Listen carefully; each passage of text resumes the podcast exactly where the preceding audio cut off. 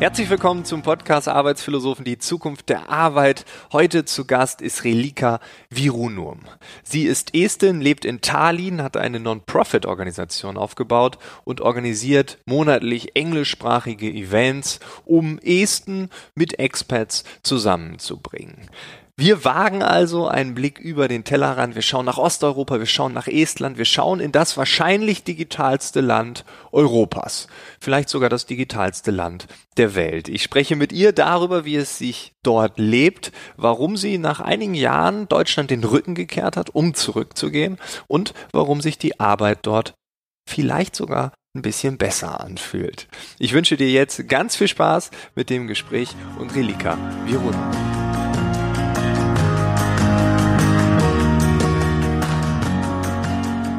Ich habe festgestellt, ähm, dass du nach Deutschland gegangen bist, um zu studieren. Ähm, und die Frage, die ich mir natürlich sofort stelle, ist, äh, wieso geht man von Estland nach Deutschland? Wieso Hannover? Ähm, ja, also ähm, erstens muss ich sagen, dass Deutschland auf jeden Fall eine ganz, äh, einen sehr guten Ruf in Estland hat. Also ich kenne mehrere Leute, die gerne dort studieren äh, studieren möchten. Bei mir war das eher ein Zufall. Also ich habe wirklich darüber nachgedacht, meinen Master entweder in Deutschland oder Spanien zu machen, weil, weil ich die beiden Sprachen irgendwie ein bisschen äh, schon konnte. Also ich wollte auf jeden Fall die, die Sprache besser beherrschen. Und äh, Hannover war, war ähm, auch ein Zufall, weil, weil eine ganz gute estnische Freundin von mir dort, äh, dort schon lebte. Also sie ist nach Berlin, äh, von, aus Berlin nach äh, Hannover gezogen und als ich das erste Mal dort war, war ich, äh, das war im, im Oktober 2008, äh, ich war wirklich begeistert. Also es war so, so ein schönes Herbstwetter und auch die, die Uni und, und Campus habe ich alles sehr gemocht. Und ähm, ich habe so ein paar Jahre zwischen meinem mein Bachelor in Estland, in Tallinn und, und den äh, äh, zwischen Master gelassen, schon ein, ein wenig gearbeitet inzwischen. Und dann dachte ich, oh, warum nicht? Ich, ich könnte meinen Master ja, ja wirklich in Hannover machen. Und ähm, mein Master war so zweisprachig, auf Englisch und auf Deutsch. Das ähm, hieß, dass ich auch so einen ganz, äh, ganz besonderen äh, Sprach-, also Deutschtest machen musste. Und ich habe mich ähm, dann entschieden, ein bisschen früher nach Hannover zu ziehen, um, um quasi wirklich die Sprache vom Master zu beherrschen und so einen Intensivkurs gemacht und hat eigentlich alles wunderbar geklappt. Also das klingt ja so, es hat alles gut geklappt, ähm, aber was waren so deine Erwartungen? Was wolltest du in diesem Land entdecken? War das einfach nur so, dass du gesagt hast, ja, Deutschland mal gucken oder hattest du auch irgendwie sowas, ähm, da muss ich hin aus den und den Gründen? Ja, ähm, also ich würde auch sagen, mit 23 denkt man auch wenig nach. Man macht es einfach und zieht hin. Stimmt. Ähm, ich war auf jeden Fall äh, ziemlich begeistert von Deutschland. Also ich hatte eine ganz gute Deutschlehrerin. Ähm, ich habe das äh, drei Jahre im Gymnasium gelernt. Sie hat auch, also die Lehrerin war Estin, aber hat uns auch sehr viel sozusagen von Kultur und so ähm, ähm, auch mitgebracht und, und, erzählt. Ich war natürlich äh, schon mehrmals in Deutschland gewesen ähm, auch wieder, ähm, also mit der Schule auf, auf den Reisen und, und ich war ähm, die paar Jahre vor Hannover war ich ganz oft in Berlin, auch meine, meine Freundin zu besuchen. Und da habe ich auch immer versucht, Deutsch zu reden, anstatt, äh, anstatt äh, auf Englisch zurückzufallen. Also Deutsch als Sprache hat mich schon damals ganz äh, ähm, von Anfang an begeistert. Ähm, ich muss auch sagen, viele Leute in meiner Klasse haben Deutsch aus dem Fernsehen gelernt. Also die, die äh, ganzen ähm, sozusagen Bildungsfernseh, Pro 7, Sat 1 äh, läuft alles auch in Estland wunderbar. Also äh, ich kann auch sagen, viele Leute in meiner Klasse konnten, konnten ziemlich gut Deutsch aus dem Fernsehen, mussten nur ein bisschen Grammatik dazu lernen. Und, und für mich sozusagen war die Sprache auch, ähm, vielleicht bin ich auch die Einzige, aber es war, war überhaupt nicht schwierig äh, zu lernen. Also ich habe das ziemlich schnell hingekriegt. Ähm, seitdem spreche ich das auch wirklich seit, seit ähm, seit zehn, elf Jahren wirklich fast jeden Tag, auch hier in, in Tallinn. Also ähm, war ich über diese äh, sozusagen Möglichkeit in Deutschland studieren auf jeden Fall sehr, sehr froh, dass, äh, dass es geklappt hat. Aber wie gesagt, mit 23 ist man eigentlich ziemlich spontan. Also einfach hingehen, äh, sehen, wie das klappt, äh, ein bisschen überlegen, wie und, und ähm, was man studieren möchte natürlich. Aber ähm, ansonsten äh, war das eine, eine ganz, ganz tolle Erfahrung. Und ich bin natürlich eigentlich auch viel länger geblieben, als ich dachte, diese zwei Jahre für den Master. Also insgesamt war ich fast viereinhalb Jahre in Hannover. Und, und auch äh, heute mh, mm, wirklich fast jeden Monat in, in, kurz in Deutschland, entweder für die, wegen der Freunde oder, oder wegen der Arbeit. Also ist das immer noch meine, meine zweite Heimat und, und auch so geblieben. Cool. Also das klingt äh, richtig gut. Das klingt äh, danach, dass du hier so eine Art Heil zweite Heimat irgendwie gefunden hast. Ähm, äh, was hat dich aber so am meisten überrascht? Gab es so etwas wie so kulturelle Unterschiede, die du damals wahrgenommen hast oder auch heute noch? Äh, man sagt ja irgendwie, die Deutschen sind pünktlich, ehrgeizig, ordentlich und so weiter. Ähm, hast du eigene äh, Adjektive gefunden? ähm, also es waren vielleicht auch ein bisschen ja, mehr Unterschiede, als ich dachte. Also ich hatte schon die Vorstellung, da ähm, Estland so lange unter Deutschland war, also beziehungsweise die, die Deutschspalten hier waren die, die Aristokraten, die mal an der Macht waren, dass Estland so viel von, äh, von Deutschland gelernt hat und die, die Pünktlichkeit und sozusagen diese Arbeitsethik äh, alles ganz gleich ist. Ähm, und und äh, ja, ähm, also ich fand, äh, vielleicht bevor ich äh, hingezogen bin, aber auch danach, ich fand die Deutschen auf jeden Fall viel ähm, trotzdem offener und, und äh, vielleicht ein bisschen auch fröhlicher als die Esten. Also äh, das, das können die Deutschen selber vielleicht nicht glauben. Ähm, also ich fand, ich habe früher auch in den USA oder in Spanien gelebt. Also ich finde, Deutschland ist genauso vielleicht zwischen Estland und Spanien, dass man ist nicht so reserviert und kalt, man ist wirklich sehr, sehr offen und freundlich. Also ähm, ich habe ganz schnell Freunde gefunden und, und äh, die Leute waren auch immer sehr, sehr nett zu mir ähm, als ich da gewohnt habe und auch heu heute natürlich. Ähm, und trotzdem aber diese, ja, diese Pünktlichkeit, äh, sich auf die Arbeit konzentrieren, sich auf die Wesentliche äh, zu konzentrieren. Ähm, es gab so wirklich nur Kleinigkeiten, was mich äh, ähm, überrascht haben. Ähm, also zum Beispiel, obwohl ich die, die Sprache schon ziemlich gut konnte, ich habe gemerkt, dass ich sehr, sehr ähm, direkt am Anfang gesprochen habe. Also diese zum Beispiel auf Englisch lernt man ja die, äh, die Höflichkeitsfloskeln sehr schnell.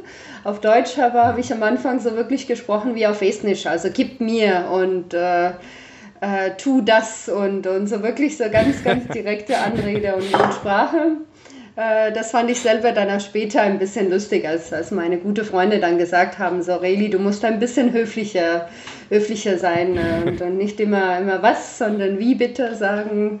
Also das ist eine ganz ähm, ähm, sozusagen eine, eine ziemlich niedliche Kleinigkeit, was ich am Anfang vielleicht gemacht habe.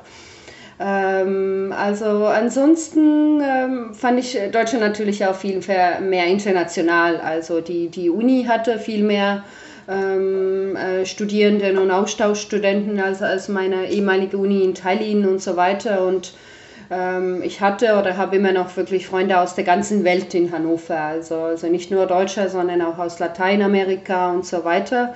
Also diese ähm, Weltoffenheit und, und Internationalität habe ich auf jeden Fall auch sehr genossen in Deutschland. Okay, dann habe ich natürlich jetzt die Frage aller Fragen.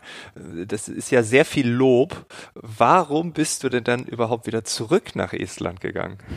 Ja, also eine Weile dachte ich, dass ich bleiben werde, würde. Also das war ähm, ja eine, keine einfache Entscheidung, das war auch ziemlich spontan. Ich bin erstmal auch einfach für den Sommer zurückgekommen. Ein, ein, äh, wieder ein, ein Freund von mir hat, ähm, hat mir eine, eine Stelle in ihrer Firma ähm, angeboten als Tourguide für den Sommer. Ich dachte, oh, ganz cool ein ähm, bisschen wandern zu gehen. Also ähm, nur zu wissen, das mache ich auch wirklich seit sechs Jahren immer nebenbei, diese Stadtführungen und, und Wandertours.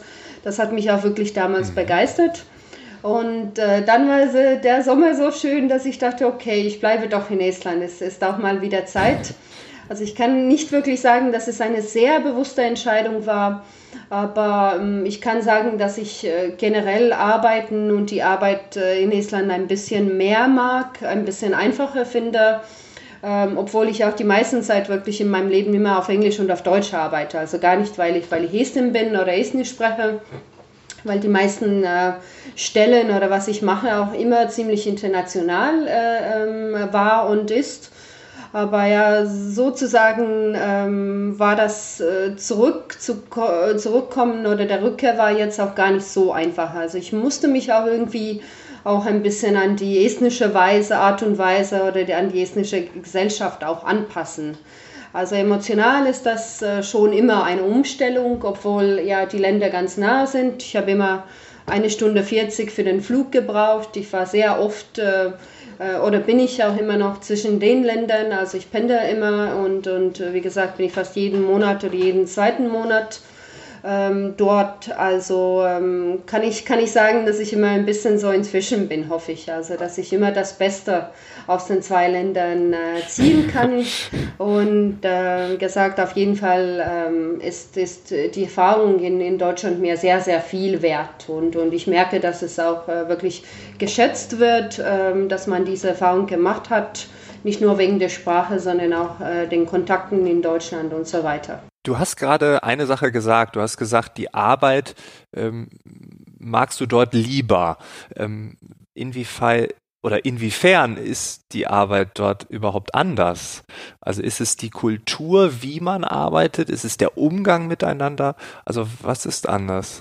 Ja, also ähm, auch schwer zu sagen, ein wenig die Mentalität. Also ähm, ich habe in Deutschland natürlich äh, leider bei, bei keinem Startup zum Beispiel in Berlin gearbeitet, was was auch ähm, besonders cool äh, oder eine besondere Erfahrung wäre, vielleicht, also in Estland war ich bei, bei einem ganz großen Startup äh, Transferwise, was sehr erfolgreich ist, äh, von Anfang an dabei, was mhm. eine, eine sehr, äh, sehr besondere Reise war, um zu sehen, wie so ein Startup äh, wächst, wie schnell es wächst, was, was alles da möglich ist.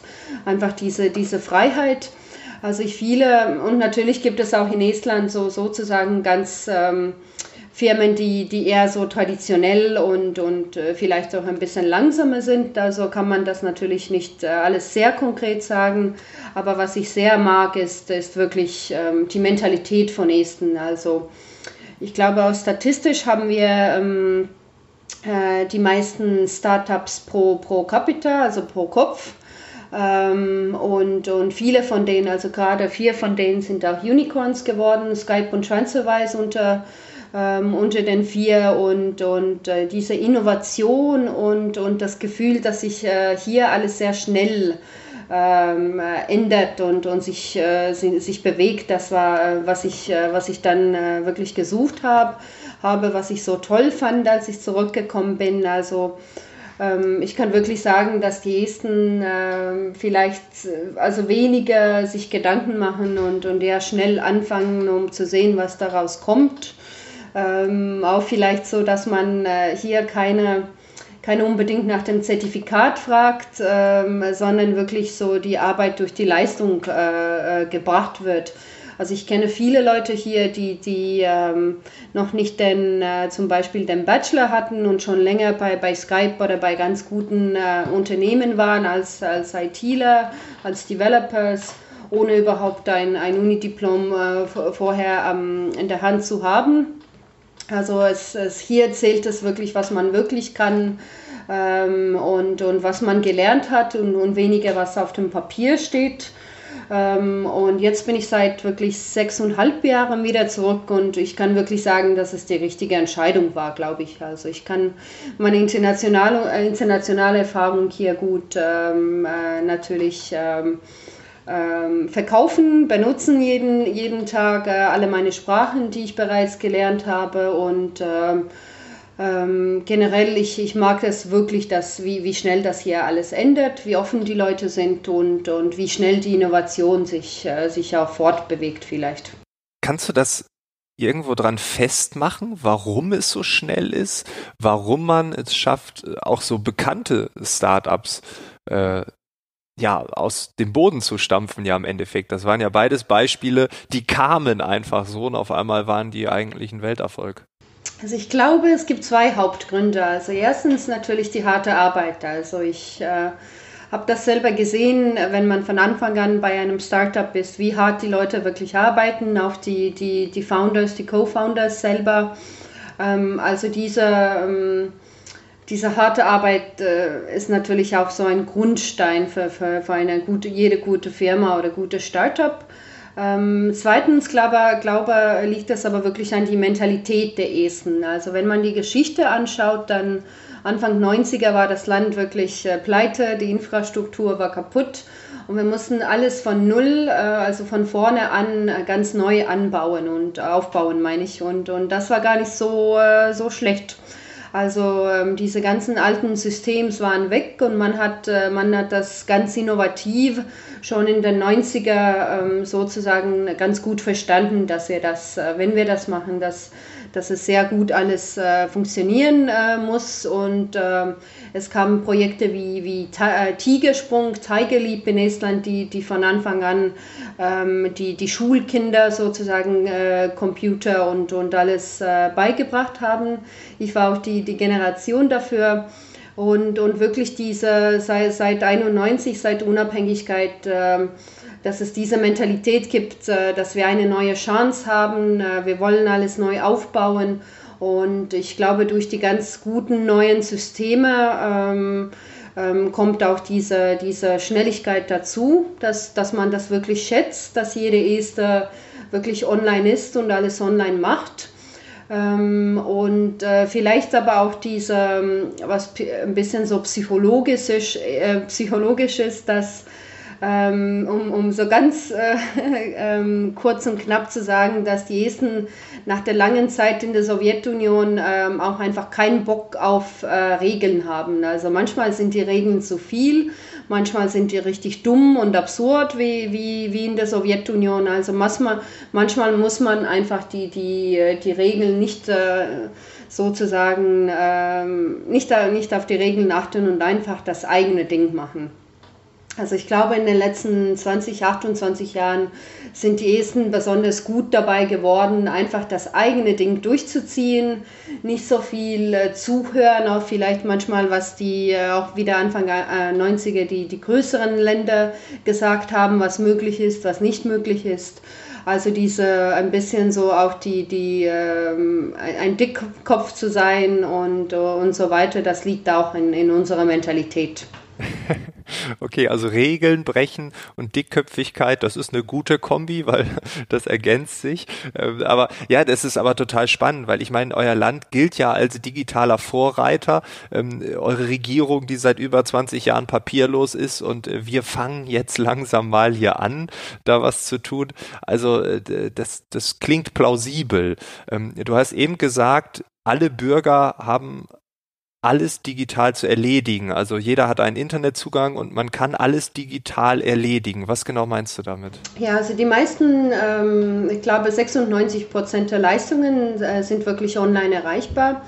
Das heißt, wenn man hier ein Auto kaufen möchte, ähm, ein, ein Kind, äh, zum Beispiel ein neugeborenes Baby, den Namen eingeben möchte, diese Sachen kann man alles online machen. Es, es gibt ein paar Sachen, die man nicht online machen kann.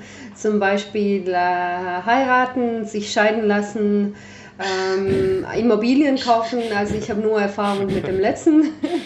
habe mir auch eine eigene Wohnung ja. gekauft hier, aber ähm, die meisten Sachen, also ähm, kann man wirklich online sehr, sehr schnell und sehr einfach erledigen und das wissen die Leute zu schätzen.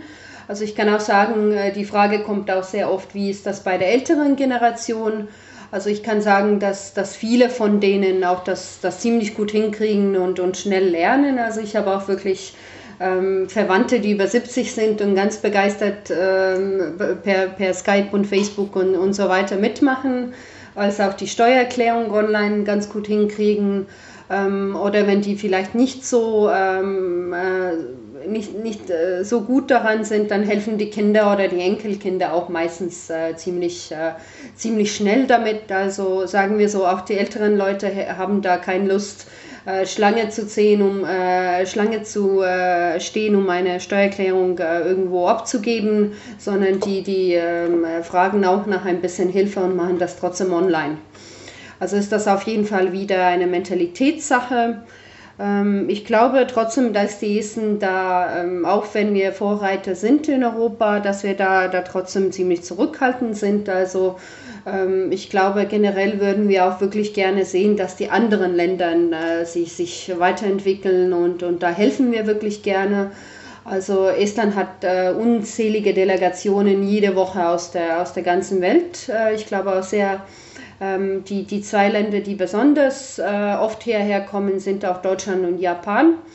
Ähm, also die Delegationen aus der Regierung, aus, aus dem Bundestag, habe aber ein paar ähm, auch persönlich getroffen äh, während der Arbeit und, und auch sozusagen aus BMW oder ganz großen Firmen, die alles über, über diese Entbürokratisierung lernen möchten. Also auf jeden Fall ähm, sieht das Estland nicht äh, quasi als, als äh, irgendwas Besonderes, sondern wir, wir hätten das gerne, dass die anderen Länder sich auch weiterentwickeln. Zum Beispiel auch das Programm X-Road, was, was sozusagen ähm, sehr, sehr viel ausmacht für die digitale Gesellschaft. Dieses Programm haben wir auch in vielen anderen Ländern bereits äh, sozusagen aufgebaut. Ähm, in, in anderen Namen, zum Beispiel auch in der Ukraine, äh, sogar in Kasachstan, Kirgisistan, glaube ich, und, und so weiter. Also ähm, da hilft, äh, hilft Estland immer, immer mit. Ähm, also wir nehmen das auch nicht selbstverständlich, ähm, dass wir Vorreiter sind. Es, wie gesagt, es kommt wirklich auch alles durch die, durch die schwierige Geschichte und, und äh, wir haben einfach daraus gelernt. Ja, ich finde das super interessant, weil ähm, ich bin öfter mal in den Verwaltungen unseres Landes, unserer Länder ähm, unterwegs und äh, da wird dann immer gesagt, ja, aber äh, dürfen wir das denn und so und was muss man machen? Und dann ist meine Antwort immer, ja, wir müssen einfach nur nach Estland gucken, das ist doch alles schon da. Also ähm, eigentlich äh, muss man nur dahin gucken und man muss ja nicht alles Copy and Paste machen, aber man kann sich ja maximal inspirieren lassen.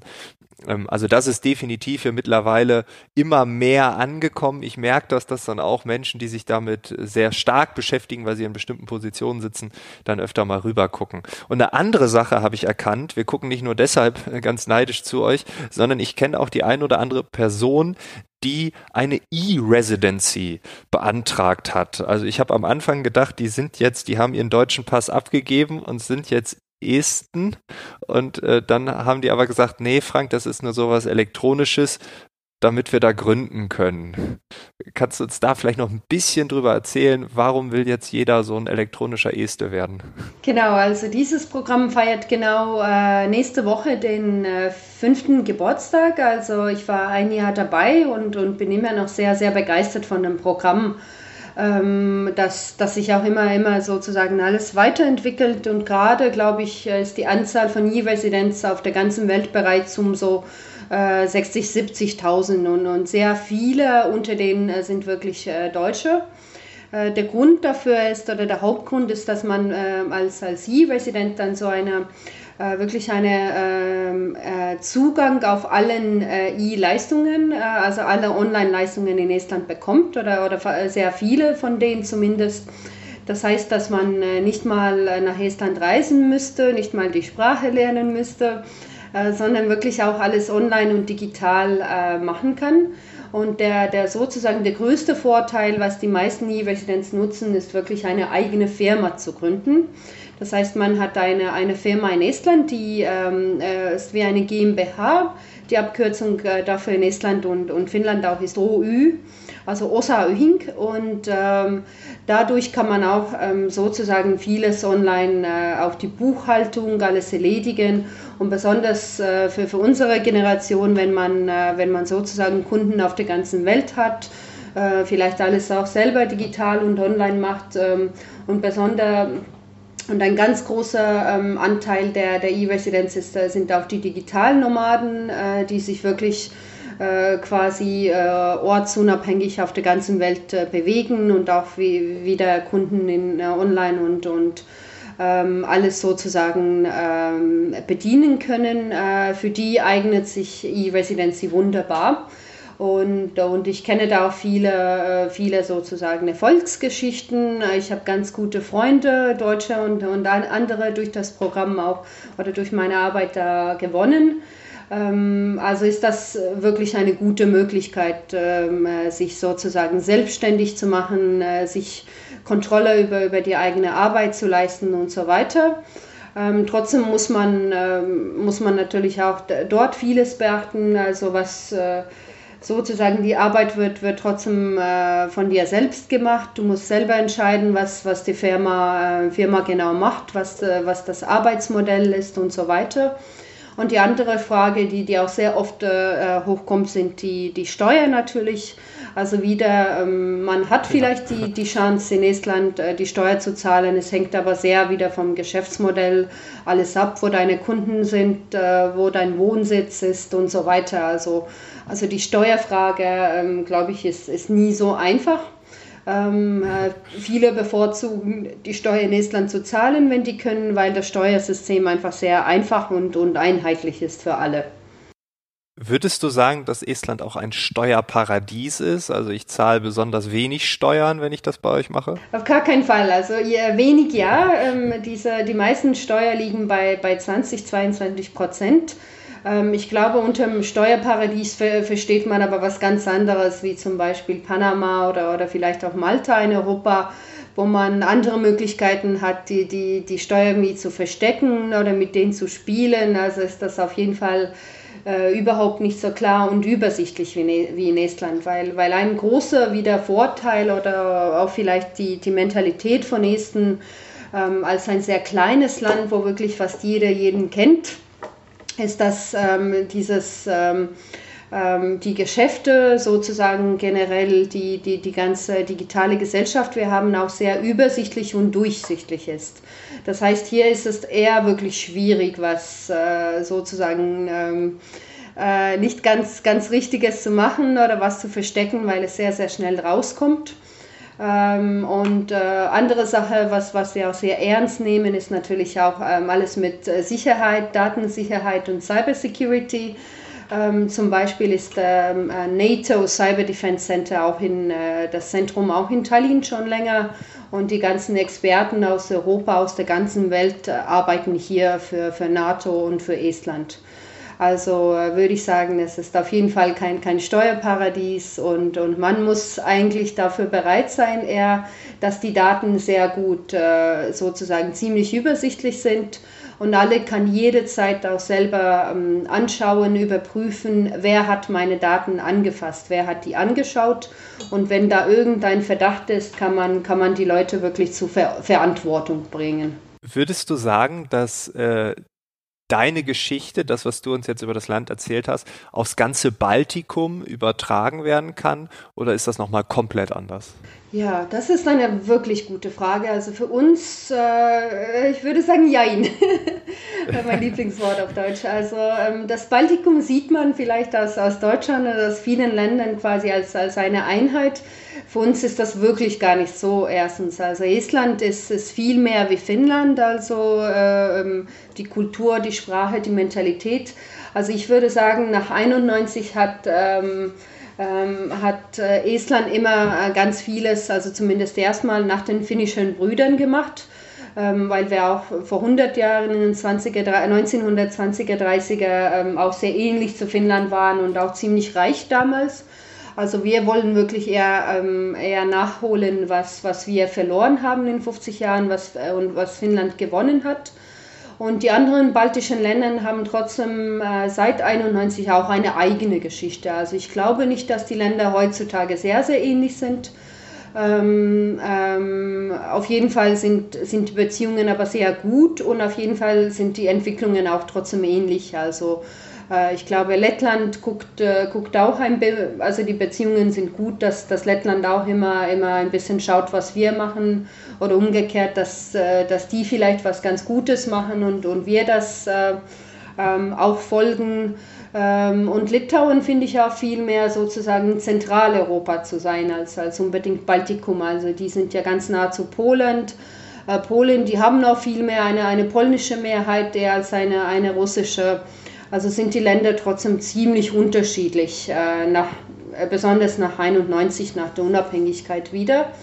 Ähm, ich glaube trotzdem, dass die Beziehungen ziemlich eng und gut sind und dass wir auch voneinander immer, immer, immer mehr lernen und, und vielleicht auch aus den, aus den Fehlern von anderen äh, lernen können.